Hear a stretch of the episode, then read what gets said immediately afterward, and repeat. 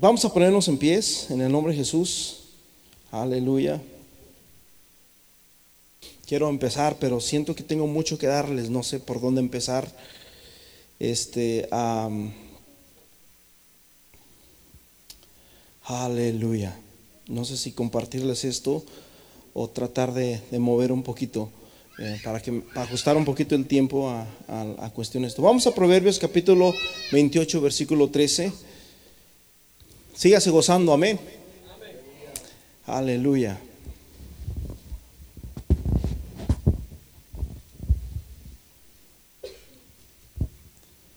Siempre es un, reto, ¿verdad? Cuando a los predicadores que nos toca compartir y que de repente ah, tenemos que este, tratar de, mantener el, el asunto es un poquito difícil. Ahí lo tenemos, dice, el que encubre sus pecados no prosperará, mas el que lo confiese y se aparta alcanzará misericordia. Padre Celestial, en este día y en esta hora, Señor, yo no quiero predicar, Señor, algo de mí, sino quiero seguir, Señor, tu voluntad y quiero predicar, Señor, lo que tú, Señor, me has mostrado, lo que tú me has enseñado, Señor.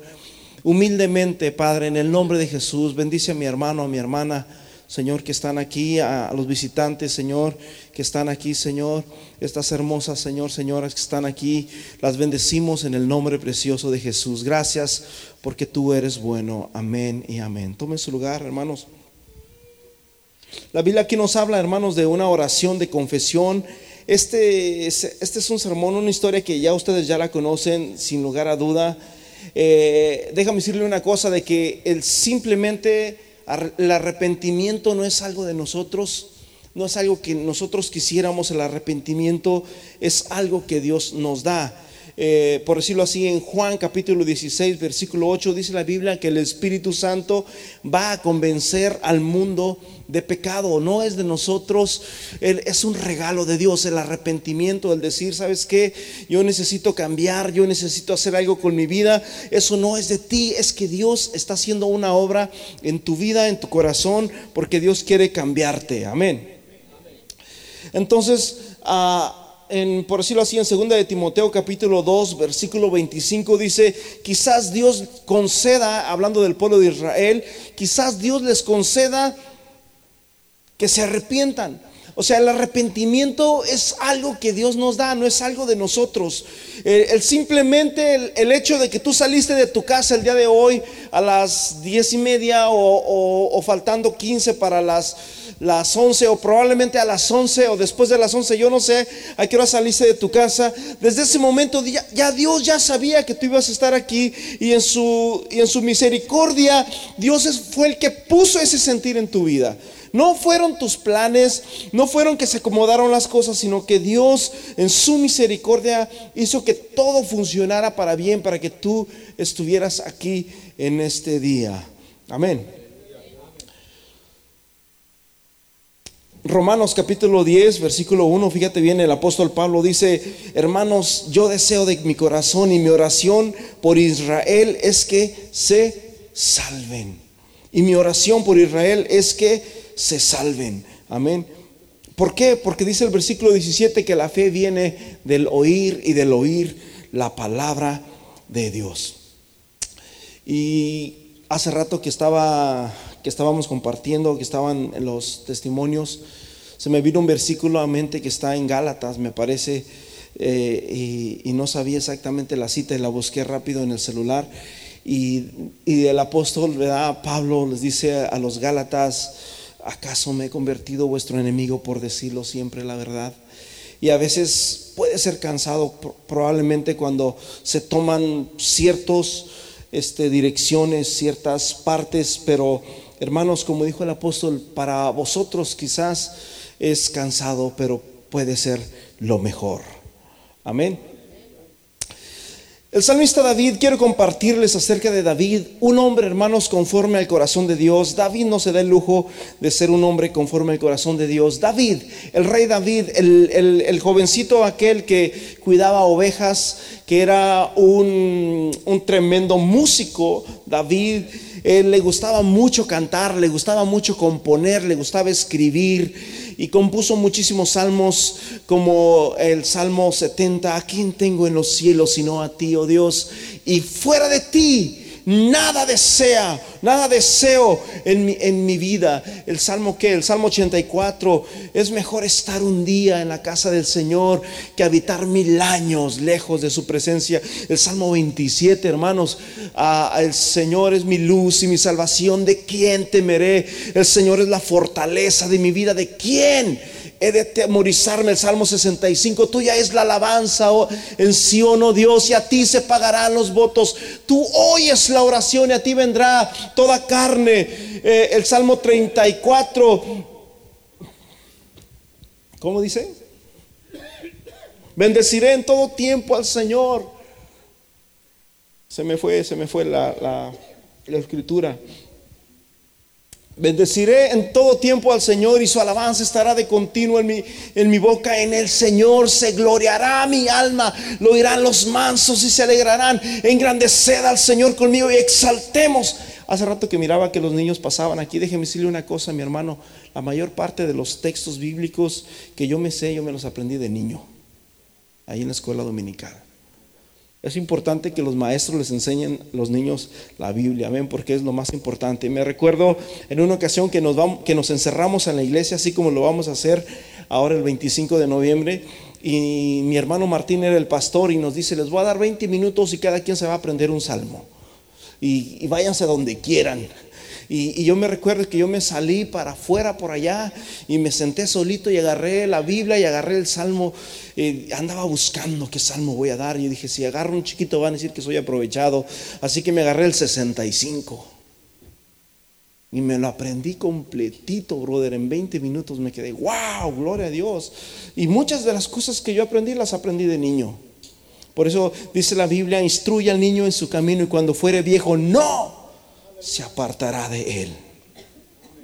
Amén. No hay nada más precioso, mi hermanos, que andar en los caminos de, Dios. Eh, el Salmo 8, David dice, de Jehová es la tierra y su plenitud. ¿Sí dije bien? Oh Señor Jehová nuestro, cuán glorioso es tu nombre en toda la tierra. Has puesto tu gloria sobre los cielos, de la boca de los niños y de los que maman, fundaste la fortaleza a causa de los enemigos para hacer callar al enemigo y al vengativo cuando veo tus cielos. Ese hombre, ese hombre que estaba apasionado, ese hombre que estaba enamorado, ese hombre, hermanos, que tenía una pasión y un amor por Dios, de repente llegó una época en su vida, mi hermano, que todo cambió. Escúcheme bien, hay momentos en nuestra vida que las cosas pueden cambiar. Y hay situaciones, mis hermanos, que nosotros las provocamos eh, y que a veces ni existen y a veces andamos de mal humor y no sabemos ni por qué andamos de mal humor. Probablemente no dormimos bien anoche, probablemente no nos gusta la comida que está en la mesa, probablemente yo no sé, cualquier cosa, una, una cosa probablemente de niños o de adolescentes, pero eso nos, nos permite a nosotros que nos apaguemos. David era un joven alegre, era un joven, hermanos, que, que amaba a Dios. Hace ratito ya se les daba varios consejos a los jóvenes y déjame decirle una cosa al joven que está aquí a los que ya salieron, joven.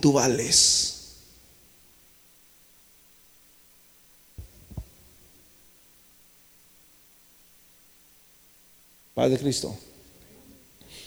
Al Dios que nosotros amamos es un Dios que ama a los jóvenes. Y a la mayor parte de los hombres que Dios levantó eran jóvenes como usted. Pregúntenme de Jefté. Jefté, ¿quién era Jefté? ¿Alguien sabe quién fue Jefté? Jefté fue un pandillero. Moisés fue un homicida. Y pudiéramos seguir, pudiéramos seguir y seguir a todos esos jóvenes que probablemente nadie daba ni un centavo. Dios dijo, tú vales. Ese Dios, hermanos, al que nosotros predicamos es un Dios que levanta, es un Dios que restaura, es un Dios, hermanos, que quiere cambiar vidas. En segunda de Samuel capítulo 11 se nos muestra una historia, una historia, brother, ah, ah, pues, ¿qué se puede decir? Triste quizás, una historia atroz. Y, y lo que pasó aquí, mi hermano, dice la Biblia, que en el tiempo cuando los reyes salen a la guerra. Hay un tiempo, hermanos, en, que los guerras, en los que los reyes, perdón, salían a la guerra. Regularmente eran los tiempos cuando llegaba la primavera, cuando llegaba así. No eran los tiempos de otoño o de, perdón, de del frío, donde caía nieve o, o viceversa. Regularmente salían en los tiempos así ya que en el tiempo del frío, en el tiempo de invierno, pues los, los, lugares eran inhóspitos, no había tanto donde esconderse también, era más, más, fácil ser presa del enemigo. Si tú te das cuenta cuando vas manejando en la carretera y volteas a tu derecha, dices, wow, ahí está una casa detrás de los árboles, ni cuenta me daba, porque siempre los árboles tapan todo, ¿verdad? Pero en el tiempo cuando los guerres, los, los reyes, perdón, salen a la guerra, dice la Biblia que David envió a Joab y con él a sus siervos y a todo Israel, y destruyeron a los amonitas y sitiaron a, a Raba, pero David, diga conmigo, pero David se quedó. Hermanos, qué importante, mi hermanos, es que nosotros podamos salir a la guerra. La Biblia dice que tenemos una guerra. Y, déjame decirte una cosa, mi hermano, el simple hecho que tú estés aquí, estás peleando. Estás peleando, estás peleando y estás peleando. Pero en el tiempo, cuando se trata de ir a la guerra y tú te quedas en casa, es un peligro, brother. A lo mejor tú estuviste casi, casi, casi al 98% de decir, no voy a la iglesia hoy. Eso quizás le pasó a David. La Biblia dice, pero David se quedó. Los reyes salían, David se queda. Sin saber lo que iba a pasar. Ese hombre que, que decía, ¿quién tengo en los cielos sino a ti? Y fuera de ti nada deseo en este mundo. El que escribió el Salmo 84. Cuán amables son tus moradas, oh Jehová de los ejércitos. Anhela mi alma y aún ardiente desea los atrios de Jehová. Ese hombre que mató a un gigante que se llamaba Goliat. Ese hombre que no le tenía miedo a los osos, que no le tenía miedo a los animales feroces. Ese hombre, mis hermanos, se quedó en su casa. Andaba Joab, andaba todo el ejército, andaba Israel, hermanos, alabando a Dios. Vamos a ponerlo de esta manera. Se fueron el domingo y empezaron a alabar a Dios. David se quedó en su casa. ¿Y qué fue lo que pasó, brother? Pasó una atrocidad. Probablemente para muchos de nosotros, brother, el pecado ya está dentro de nuestras casas. Tenemos que tener mucho cuidado.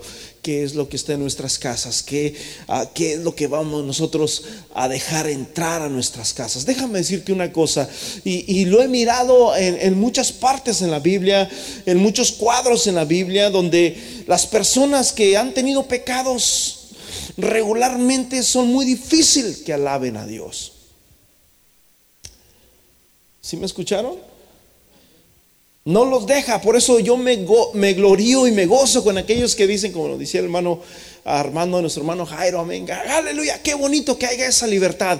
Debe de haber libertad porque donde está el Espíritu de Dios, ahí hay libertad.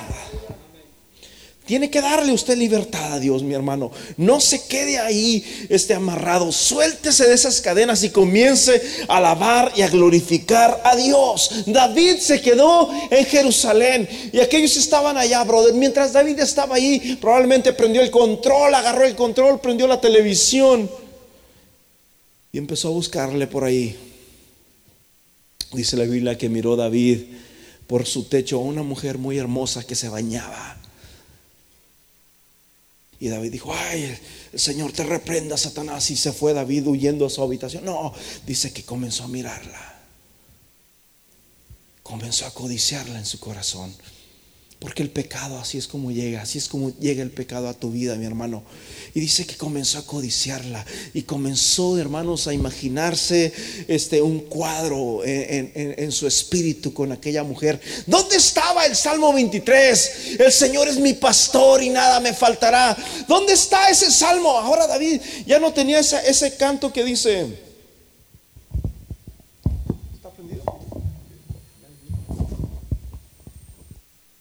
A ver, a ver si se lo saben, ¿eh?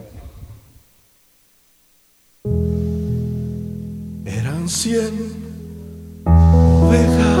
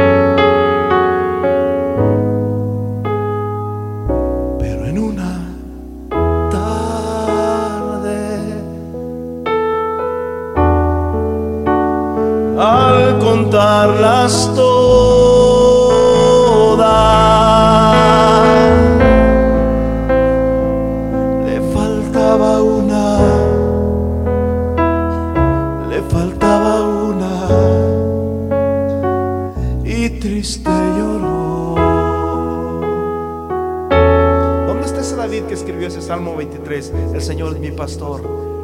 La encontró con novio.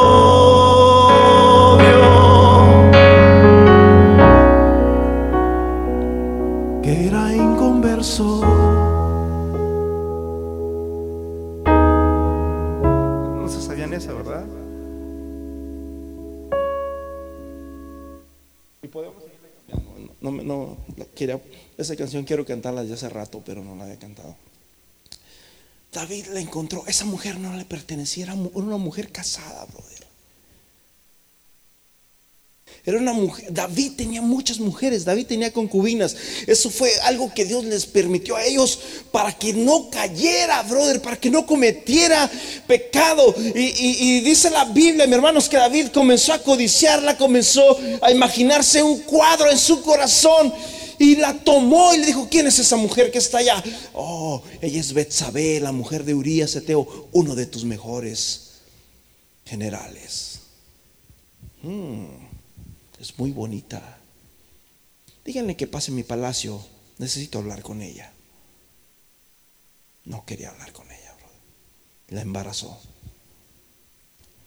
Y todo lo que pasó después de ahí, mi hermanos, fueron tragedias y muchas tragedias. Y, y- quiero ah, ser congruente en todo esto. Yo no sé por qué Dios eh, no era mi tema el día de hoy, no era lo que yo quería compartirles el día de hoy.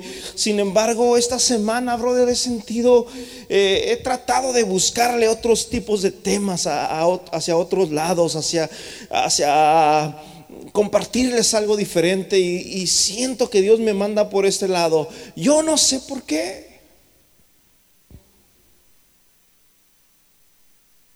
David, una vez que comete aquel pecado y, y aquella mujer llega y le dice, ¿sabes qué David? ¿Te acuerdas de aquella noche? Yo no sé si solamente fue una noche, porque una de las cosas que tiene el pecado es que Jesús dice que el que comete pecado, esclavo es del pecado. Ya lo hiciste una vez, ¿qué te cuesta otra?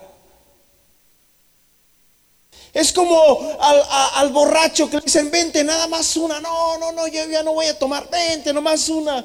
Vente, te pegan o qué. Y va y lo convencen y se toma una. Y luego vienen dos y luego tres y luego ya anda bien borracho. Porque el que comete pecado, esclavo es de pecado. Y la Biblia no se equivoca, brother.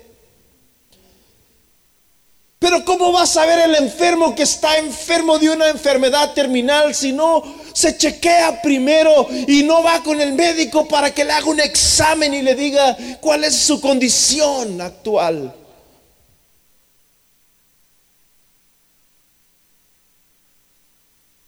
En Jeremías capítulo 16, versículo 17 dice, porque mis ojos están sobre todos sus caminos, los cuales no se me ocultaron, ni su maldad se esconde de la presencia de mis ojos. David pensaba, él era el rey, él tenía potestad, él tenía autoridad, él podía hacer muchas cosas, él tenía muchas mujeres, él podía haber tenido, este, pudo haber estado con cualquiera de, es- de sus mujeres. Jeremías 23, 24, se ocultará algo, dice el Señor, que yo no pueda ver. ¡Ja!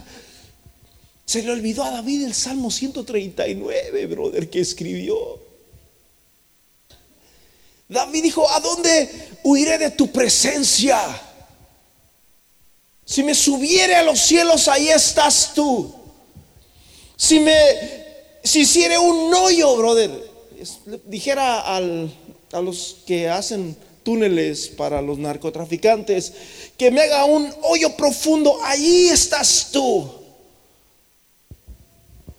Aún la oscuridad resplandece como el día.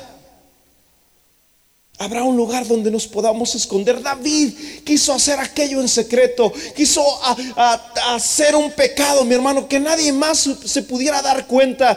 nadie se tiene que enterar de esto. Ahorita estamos solos en el palacio. Este, nadie tiene que saber lo que está pasando aquí.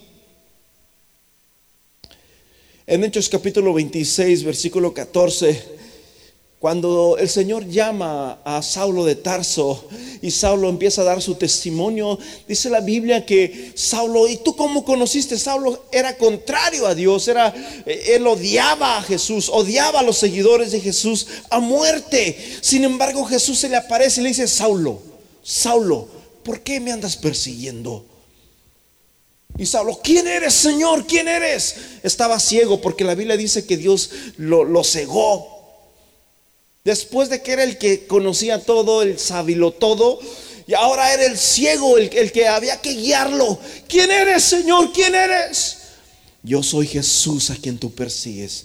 Y luego le dice, dura cosa te es dar cosas contra el aguijón. O sea que lo que Dios le está diciendo ahí, si ponen otra versión como la nueva versión internacional o la traducción viviente, algunos creen de que Saulo se estaba dando como en, en un pico un pico de fierro y estaba con el puño.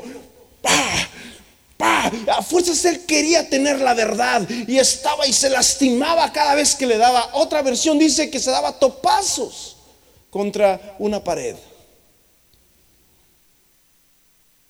La nueva traducción viviente o la nueva internacional, que son los que hablan un poco diferente, Dice que se daba topazos. Dura cosa te es dar cosas contra el aguijón. O sea, por más que te estés dando ahí y ahí y ahí, no vas a poder cambiar las cosas. David quiso ocultar esto, brother. Dijo, nadie se tiene que dar cuenta. No, no, no, no. Yo soy el rey, era inteligente. Había matado a, varios hombres peligrosos de aquel, de aquel entonces. ¿Se acuerdan de Osama Bin Laden? El hombre que más buscado en el mundo y, más temido en el mundo y que pues yo me imagino que nadie quería enfrentarse. David, hermanos, iba con Osama Bin Laden, lo agarraba y, y lo podía apresar en ese mismo momento. Era un hombre muy valiente. Ahí en esa versión es la que les digo. Dice, ¿qué sacas con darte cabezazos contra la pared? O sea, a fuerzas quería tener la verdad. Y cada vez que se daba uno se hería, se hería, se hería y se hería, pero a fuerzas quería.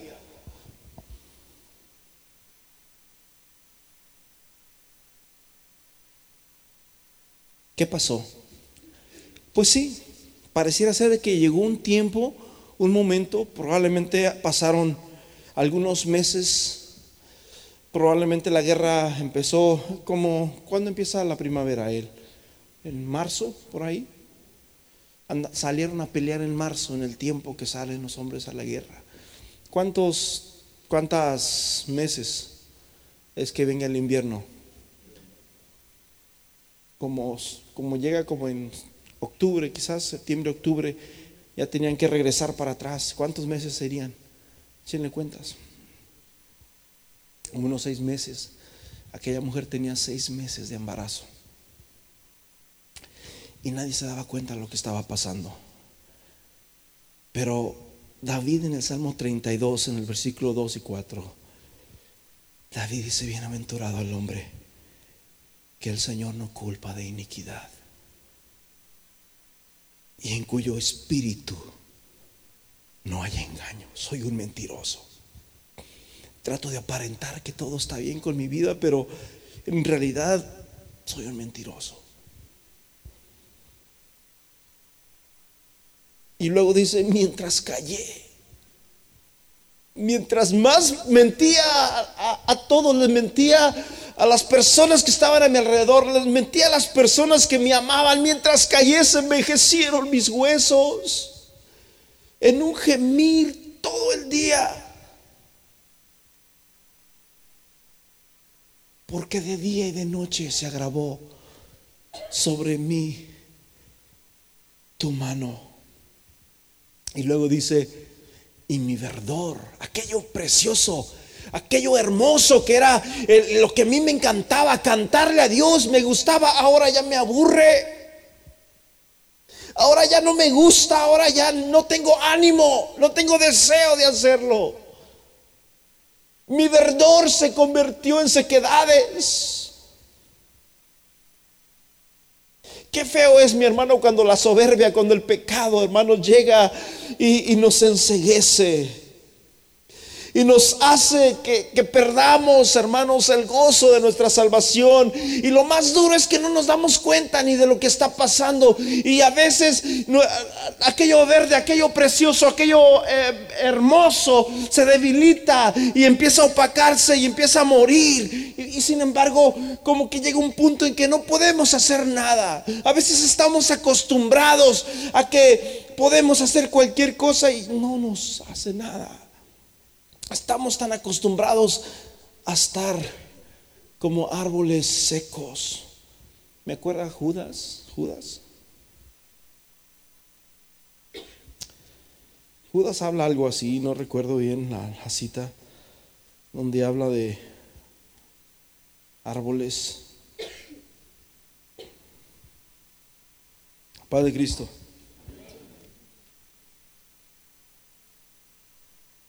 Judas capítulo 1, versículo 2. Estos son manchas en vuestros agapes que comiendo impúdicamente con vosotros se apacientan a sí mismos, nubes sin agua llevadas de acá para allá por el viento, árboles otoñales sin fruto, dos veces muertos y desarraigados. ¿Dónde está ese David? En el Salmo 51 el David empieza a escribir un salmo. Por fin, brother, por fin. Por fin empieza a agarrar pluma David. Y, los salmos que escribió en, esta temporada fue el Salmo 32 y el Salmo 51. Y David comienza a decir, vuélveme el gozo, vuélveme el gozo, vuélveme el gozo, vuélveme el gozo, vuélveme el gozo de tu salvación. El pecado enseguece el pecado seca y el pecado endurece. En 2 de Samuel capítulo 12 llega el profeta Natán y confronta a David y le dice, David, fíjate de que en tu reino había un hombre que tenía muchas ovejas, tenía bueyes, tenía muchos bienes. Pero en una ocasión vino un amigo de lejos y este hombre quiso darle la bienvenida a su amigo, matándole, haciéndole una carnita asada. Pero no quiso tomar una de sus ovejas. Ay, no, no, no, esta no, está muy gordita, no, no, no. Aquella la tengo en engorda, hay que esperar que... Y fue y tomó una. Y vino de camino un hombre rico y este no quiso tomar una de sus ovejas y de sus vacas para guisar, para hacer carne asada, para matarle al que había venido. Dice, sino que tomó la oveja de aquel hombre pobre y la preparó para que aquel que había venido a él. Versículo siguiente. Entonces encendió el furor de David en gran manera y dijo a Natán, vive el Señor, muy espiritual David que el hombre que hizo esto es digno de muerte. Y, luego, fíjate bien, cuál fue la, condena que David, David, escúchame bien, David mismo la pronunció, brother. Y debe de pagar la condena con, ¿cómo? ¿Qué dije? La cordera. ¿Cómo la debe de pagar? Con cuatro tantos. ¿Cinco hay que? Porque no tuvo qué? Misericordia. ¿Qué dice Éxodo 20 cuando Dios habla acerca de la idolatría, brother? Porque Dios es un Dios que, me parece es en Éxodo 25, donde habla que Dios va a maldecir hasta cuatro generaciones. Cuatro tantos cuando hay pecados dentro de, del hombre. Escúcheme bien, brother, qué necios somos. Qué, necios somos cuando pensamos que nadie nos ve. Qué necios somos cuando pensamos que podemos escondernos de Dios. Qué necios somos cuando pensamos de que vamos a salir con las manos ilesas. De que todo va a estar bien. Qué necios somos, brother. La vida de David, hermanos, fue una vida de altibajos. No fue una vida 100% perfecta, fue una vida de altibajos igual que la mía y la de usted. Tristemente, hermanos, la Biblia dice que el que comete sus pecados se debilita y su lámpara se apaga. Es muy triste, hermanos, ver que ahora el cristiano de hoy día, el cristiano de este siglo,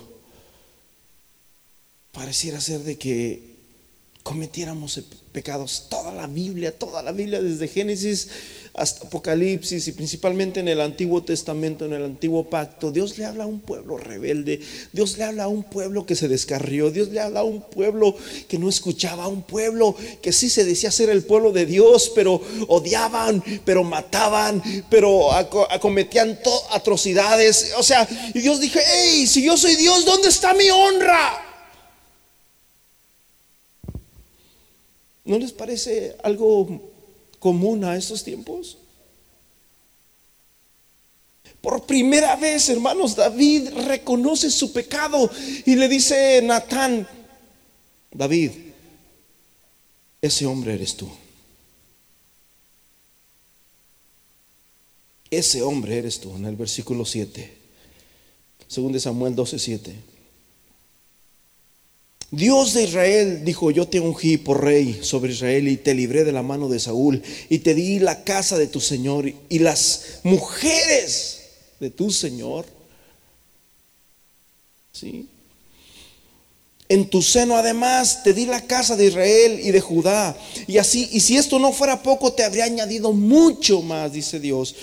¿Por qué pues tuviste en poco la palabra del Señor haciendo lo malo delante de sus ojos? David simplemente pasó un momento alegre. lo que puede hacer, hermanos, escúcheme bien, lo que puede hacer un pequeñito error como este. Lo que puede hacer una cana al aire, lo que puede hacer una hora quizás, o unos cuantos minutos, o nomás por estar ahí. Eso, ¿hasta dónde podemos llegar, hermanos? A Urias heriste a espada, o sea que mató. A Urias heriste a espada y tomaste por mujer a su mujer y a él lo mataste con la espada de los hijos de Amón. Porque cuando David, hermano, se da cuenta de que Betsabé estaba embarazada, le dice, tráigame a Urias. Le traen a Urias y le dice Urias, Urias, ¿cómo va el ejército? Oh, mi Señor, seguimos peleando. A veces llueve mucho, pero aún el pueblo es valiente y sale a la batalla y está enfrente. Oh, muy bien, Urias, que me da mucho gusto. ¿Por qué no vas y, te, y vas con tu mujer y, y duermes con ella probablemente dos, tres meses después de que pasó esto? Y Urias Eteo le dice, no, mi señor, yo no voy a ir a estar alegre con mi mujer, sabiendo de que el pueblo allá está peleando y está este, desvelado porque ellos están peleando una batalla. Y, y Urias Eteo no fue a dormir con su mujer. Y posteriormente David le dice, Urias Eteo, este, tómate un traguito. Si no fue sano, sí lo vamos a aventar borrachito. Y lo embriagó y lo embriagó y lo embriagó y le dijo, vete con tu mujer. Pero ¿cuál fue la sorpresa? Que al día siguiente le dicen a David, David, David, Urias Eteo, ahí se quedó dormido. No se fue a dormir con su mujer, ni siquiera borracho. David dice, ok, segundo plan. El plan uno no funcionó. El plan dos no funcionó. Plan tres, este sí este seguro, de ese, este no se me escapa. Agarra su pluma David y comienza a hacer una carta a Joab y le dice, ponme enfrente a Urias Eteo, aviéntalo enfrente y mandó a, no recuerdo cuántos de sus ejércitos, los agarró junto con él. Cuando Urias y las personas que estén con él estén enfrente de batalla, ustedes se van, se alejan, los dejan solitos. Y así fue como pasó. Le dice a Urias, Urias, vas a llevarle esta cartita al general. Y Urias iba bien contento. Ay, güey, vale buenas nuevas. No sabía que ahí llevaba su propia condena, bro. Llega con el general, Joab le da la carta y Joab la mira. Y hizo exactamente lo que David le dijo puso a, una parte del ejército, a unos cuantos hombres al frente y los mandó, vayan ustedes enfrente, nosotros los vamos, vamos, vamos a hacer sus guardaespaldas, los vamos a cuidar, a proteger. Y una vez que estaban allí enfrente, el pueblo de Israel se separó de ellos de tal manera de que ya cuando estaba la balacera, aquellos se alejaron y aquellos murieron ahí. Posteriormente Joab le manda una carta a David y le dice, David, murieron tantos hombres de la casa de Israel. Y David se queda, ¿qué? Y después le dice, ah, punto, entre postdata. Y también murió Urias Eteo. Y David dijo, ah, bueno, menos mal. Un asesino. ¿Qué dice la Biblia, brother, en cuestión a todo esto? Pero vemos algo aquí precioso. David reconoce su pecado. David reconoce su pecado. Y una de las cosas, hermanos, que dice Proverbios 28:13, el que encubre sus pecados no prosperará, pero el que los confiesa y se aparta hallará misericordia. Alguien tiene que empezar a reconocer, brother. Dios, Dios es un Dios de tiempo. Una vez alguien me dijo, Dios es malo porque Dios mandó fuego y destruyó a Sodoma y a Gomorra y destruyó a muchos ejércitos en el tiempo de antes. Imagínate que Dios mandó un diluvio y ahogó al mundo entero. Dios es malo. Dije, no, Dios no es malo porque Dios siempre ha mandado a un Salvador. Dios mandó a un Noé, Dios mandó a un Lot, Dios mandó, siempre Dios mandó a, a un Jonás, a alguien que fuera y predicara aquella ciudad, que se arrepintiera, que iban a venir tiempos difíciles, que si no se Dios iba a traer juicio sobre sus vidas. Y es lo mismo que Dios está haciendo el día de hoy. Hebreos capítulo 13, versículo 4 dice, honroso es el matrimonio. La Biblia, Dios honra el matrimonio y el hecho sin mancilla. Pero dice, pero que a los fornicarios y a los adúlteros Dios los va a bendecir. Dios los juzgará. Yo te hago, brother, que tú reflexiones cómo está tu vida. Si saben lo que significa eso, yo, yo creo que no hace falta que se los explique, ¿verdad?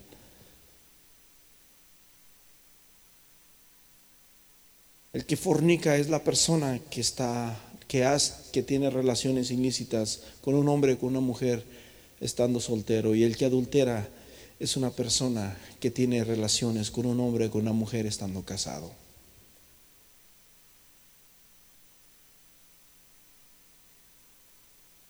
La Biblia honra. Dios creó, Dios creó el matrimonio, brother. Eh, no recuerdo la cita, el libro, me parece que es en Amós, no recuerdo bien, donde Dios le dice, sé fiel a la mujer de tu juventud, no seas desleal con ella.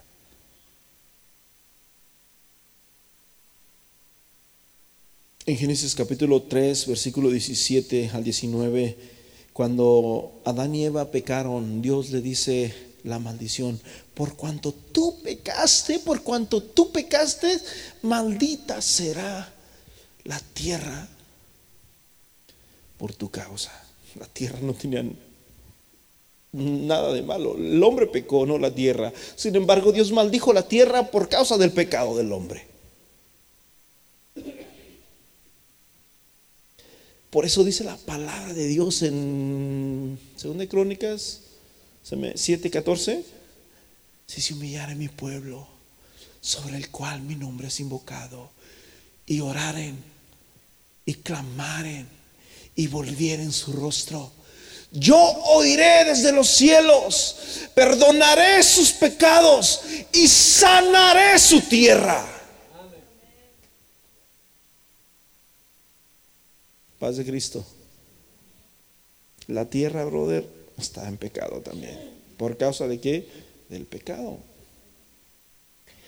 Pero Dios quiere sanar eso. ¿Estamos?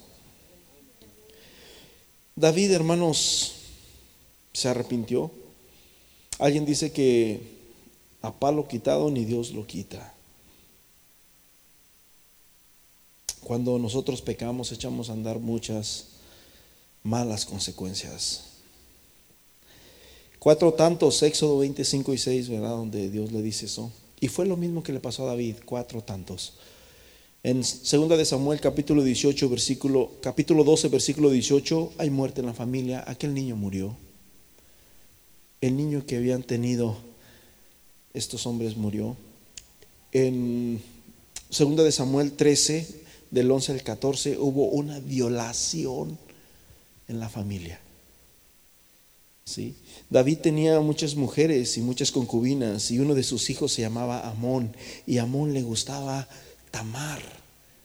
Tamar era hermana de Absalón y Tamar era hermosa y, Amón, su medio hermano, brother, eran medios hermanos, estaba enamorado de su, de su hermanastra. Y, se hizo de los enfermos y le dice al rey, oh mi rey, estoy, tengo mucha fiebre, me siento bien débil, no sé qué me va a pasar, siento que me voy a morir, mándame a mi hermanita Tamar que vaya y que me haga una sopita, una... Y, fue, hermanos, y la tomó. Oh, pero antes de eso, no sé si les, les, enseñé la palabra donde le dice el profeta Natán, tú lo hiciste en secreto, tus hijos lo harán en público. Y esto fue lo que pasó, ¿verdad? En, en, 2 de Samuel capítulo 13, versículo 28 y 29, también hubo asesinato en la familia, brother. Absalón, hermanos, se, levantó y y mató, ¿verdad?, a, su, a su hermano también. Matan a Absalón mismo también, de tal manera que David empezó a llorar y le dijeron, después de que David, hermanos, perdón, ya David no tenía, ¿cuál es la pregunta? David ya no tenía liderazgo en su familia, se le salió por causa de un pequeño pecado, se le salió todo de sus manos, ya no tenía autoridad ni siquiera en su propia casa, o sea, estaba un desastre, un desastre total. Se le salió todo de sus manos, todo de sus manos. No podía tomar el control ya David de, todo esto, por causa de, todo esto que había pasado. Y, y bueno, ah, empieza este... a Absalón empieza a conspirar y le dice a sus criados, vamos a matar a, Amón que se metió con mi hermana y, lo embriagan y lo emborrachan y dicen, cuando yo diga matad a Amón, ustedes lo van a matar y así fue como pasó. Posteriormente en 2 de Samuel 15 del 1 al 2 vino traición. Dice la Biblia que Absalón se sentó estaba, hermanos, a las afueras de los caminos con una cara bien bonita y dice que les hablaba y saludaba a la gente y les, les, les hablaba muy bonito a la gente de tal manera que se ganó el corazón del pueblo y decían, wow, este sí nos escucha, mira, este sí tiene liderazgo, no como su padre, pero lo hacía con saña. De tal manera que cuando eh, la gente empezó a querer tanto a Absalón, David, hermanos, tuvo que huir. Y otra vez como el principio o el fin. David primero andaba huyendo de Saúl, ahora andaba huyendo de su propio hijo. Y andaba huyendo, hermanos, allá errante entre los montes y, huyendo, hermanos, de Absalón hasta que muere también Absalón. Y David comenzó a llorar porque amaba a Absalón y empezó a decir, Absalón, Absalón, Absalón. Mi hijo David hubiera, les aseguro, hermanos, y la Biblia dice que David hubiera preferido haber muerto él.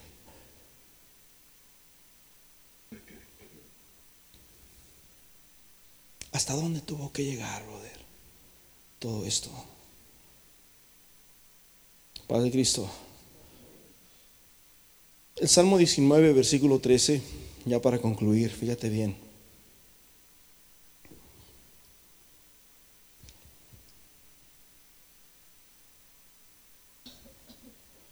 Ponme el 12, por favor.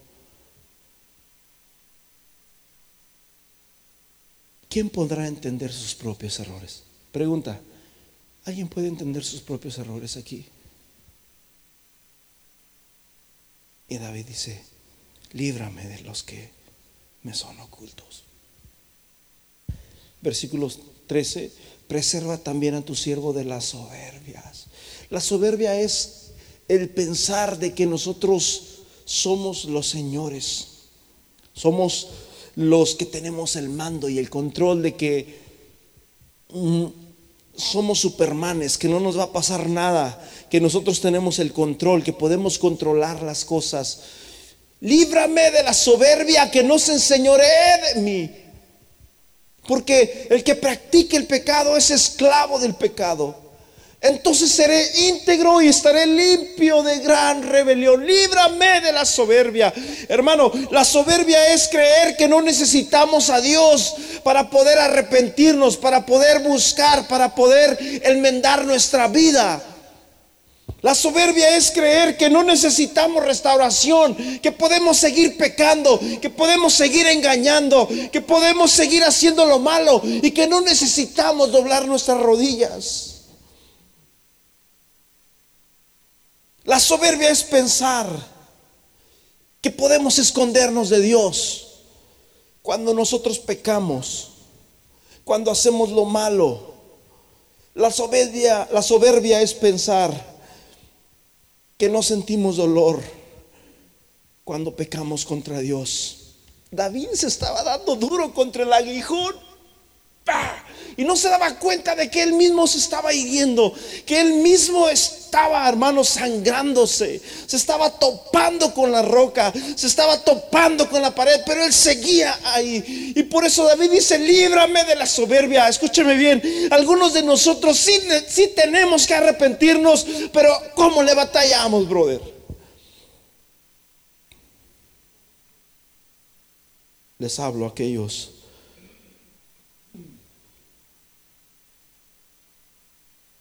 que tienen que confesar su pecado. Y no lo digo necesariamente que lo cuentes, no, simplemente que se lo confieses a Dios. Le diga, Señor, perdóname.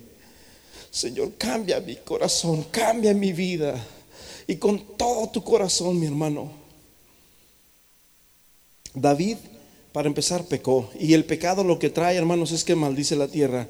Pero no solamente pecó David, escúchame bien, hay cosas que a veces yo no me atrevo a decir por muchas razones, pero la Biblia es clara, brother, y yo no puedo cambiarla y, me duele. Y a veces yo peleo con Dios y no quisiera hablar todo esto como es porque me da miedo ofenderlos a ustedes, pero la Biblia es clara. En Génesis capítulo 4, versículo 9 y versículo 10. Y yo prefiero decírtelo hoy y, claro, brother, y, no mañana que tuvo ese decir, por tu culpa yo estoy aquí, por tu culpa yo no fui salvo. David no solamente cometió pecado, David cometió un crimen, David cometió asesinato. Y la Biblia dice, hermanos, en Génesis capítulo 4, versículo 9 y 10.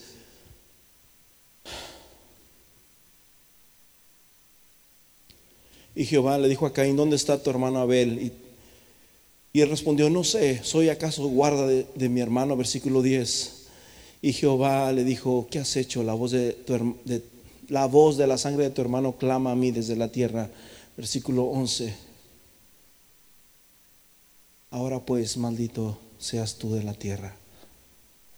Primero, la tierra, el hombre maldice la tierra por causa del pecado.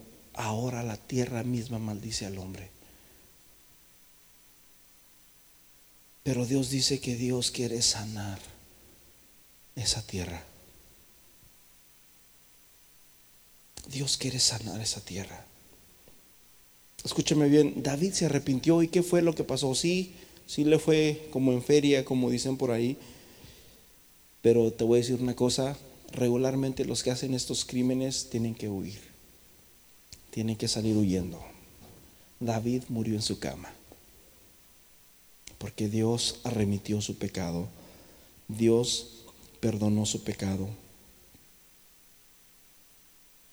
Yo recuerdo en una ocasión que yo iba manejando, yo tenía como unos 12, 13 años, iba manejando, iba un borracho en México, ahí borracho, y yo iba manejando la camioneta de mi papá, y, yo aprendí a manejar muy niño, muy chico, y, yo no sé por qué me imaginé que este se iba a querer subir a la camioneta.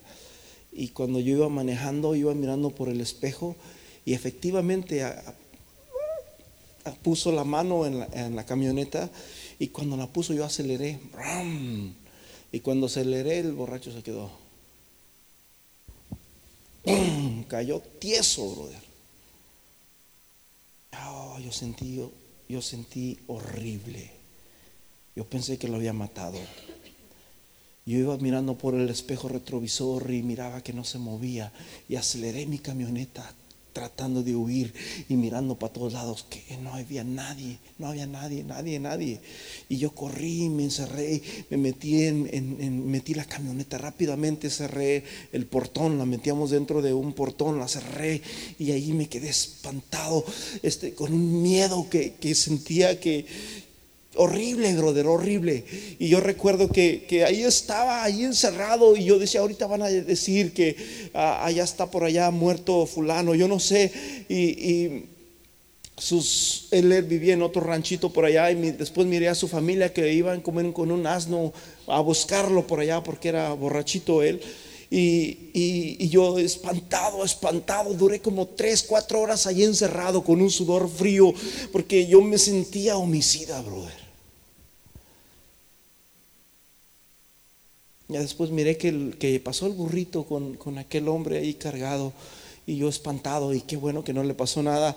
Pero después me dijo un amigo, hey, te miré.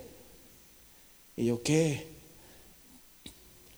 Ya me contó toda la historia y yo me quedé, hermanos, yo sentí horrible. Yo sentí horrible. Y yo sé que hay personas en este mundo, en esta temporada, que han hecho esto y algunos lo hacen hasta por deporte, pero aún para esas personas Dios tiene salvación.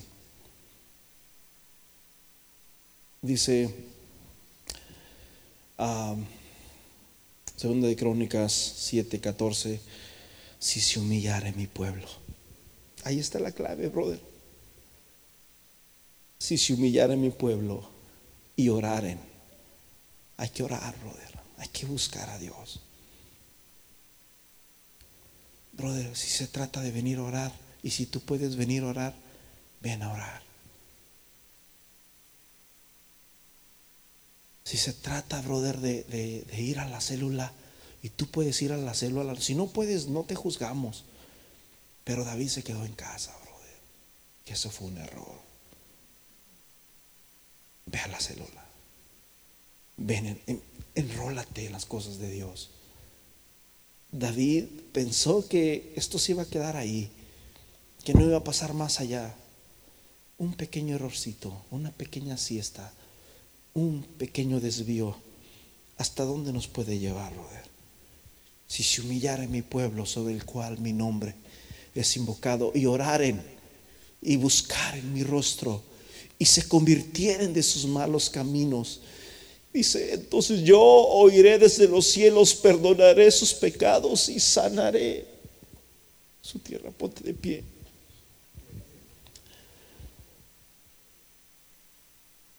Señor, en esta hora, Padre, yo sé que tú nos estás hablando a todos, Señor, principalmente a mí. Porque todos necesitamos, Señor, volvernos. Porque todos necesitamos, Padre, buscarte de veras porque todos somos pecadores y porque tu palabra dice que el que crea que esté firme, mire que no caiga. Señor, te pedimos que nos perdones porque nos hemos desviado, porque nos hemos topado, Señor, con con una pared. En el nombre precioso de Jesús, yo te pido que bendigas a mi hermano, a mi hermana que están aquí. Yo no sé nada de sus vidas. No me interesa tampoco saber lo de sus vidas, Señor. Oh, pero yo sé que tú eres un Dios bueno. Yo sé que tú eres un Dios de misericordia. Tú no eres ese Dios enojón. Tú no eres ese Dios que se molesta por todo. Tú eres un Dios que restaura. Eres un Dios que levanta. Eres un Dios que traes una palabra justo a ti Señor, para aquel que ha estado pensando que quizás puede hacer esto o aquello, en esta hora, en el nombre precioso de Jesús, Señor, rompemos cadenas, rompemos cadenas en el nombre precioso de Jesús.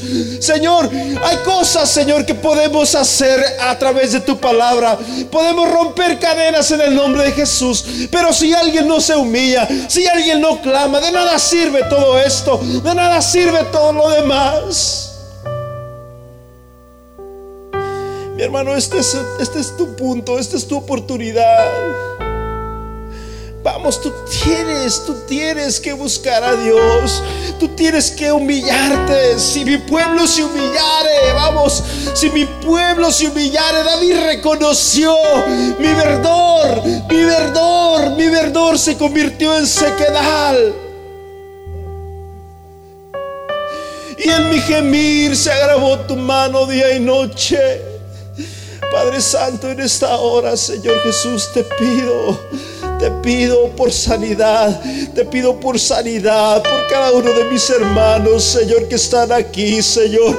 Oh, Señor, cada uno de nosotros, Señor, no hay nadie más, no hay nadie menos, no hay nadie mejor, que no hay nada peor. Todos somos iguales delante de ti, Señor. Todos necesitamos de ese Dios de salvación. Todos necesitamos de ese Dios de esperanza. Todos nos necesitamos los unos de los otros. Permítenos, Señor, continuar. Permítenos caminar con manos limpias, con pies, Señor, que siguen caminando en tus veredas. En el nombre precioso de Jesús de Nazaret, Señor, bendice esta iglesia, bendice este pueblo, bendice estas familias que están aquí, bendice aquellos que no vinieron, Padre, en el nombre precioso de Jesús. Cortamos, Señor, toda maldición, cortamos, Padre Celestial, con todo hechizo, con todo pecado en sus vidas. Que la gloria de Dios resplandezca en los hogares. Que la gloria de Dios resplandezca en esta iglesia. Que los de afuera digan, grandes cosas ha hecho el Señor con ellos. Por tanto estaremos alegres, no estaremos enlutados, no estaremos tristes, no estaremos, Señor, secos. Estaremos verdes, alegres, porque grandes cosas has hecho con nosotros. En el nombre precioso de Jesús. En el nombre precioso de Jesús. En el nombre precioso de Jesús. En el nombre precioso de Jesús. Si usted ha hecho cosas que no le convienen, si usted ha estado haciendo cosas que no le convienen, hoy es tiempo de que usted se arrepienta. En el nombre de Jesús hoy es el día. La Biblia dice, Jesús dijo, te es mejor entrar cojo, te es mejor entrar manco, te es mejor entrar sin un brazo, sin un ojo, pero que entres, pero que entres, pero que entres. Y no con todo tu cuerpo seas lanzado al infierno. Vamos, mi hermano, alguien tiene que arrepentirse, alguien tiene que buscar a Dios. Si usted no hace esto, si usted lo hizo, pero ya pasó, oh, muy bien, disfrute de la gracia de Dios, porque Dios las cosas pasadas ya no las toma en cuenta. Pero si usted es reciente, si es reciente, mi hermano, usted tiene que humillarse. Usted tiene que clamar. Usted tiene que arrepentirse. Usted tiene que venir a, Dios. Usted tiene que venir a rendirle cuentas a Dios. Es mejor que tú le rindas cuentas a Dios a que Dios te la rinda a ti como le pasó a David. Todo hubiera pasado diferente si David se hubiera arrepentido a tiempo.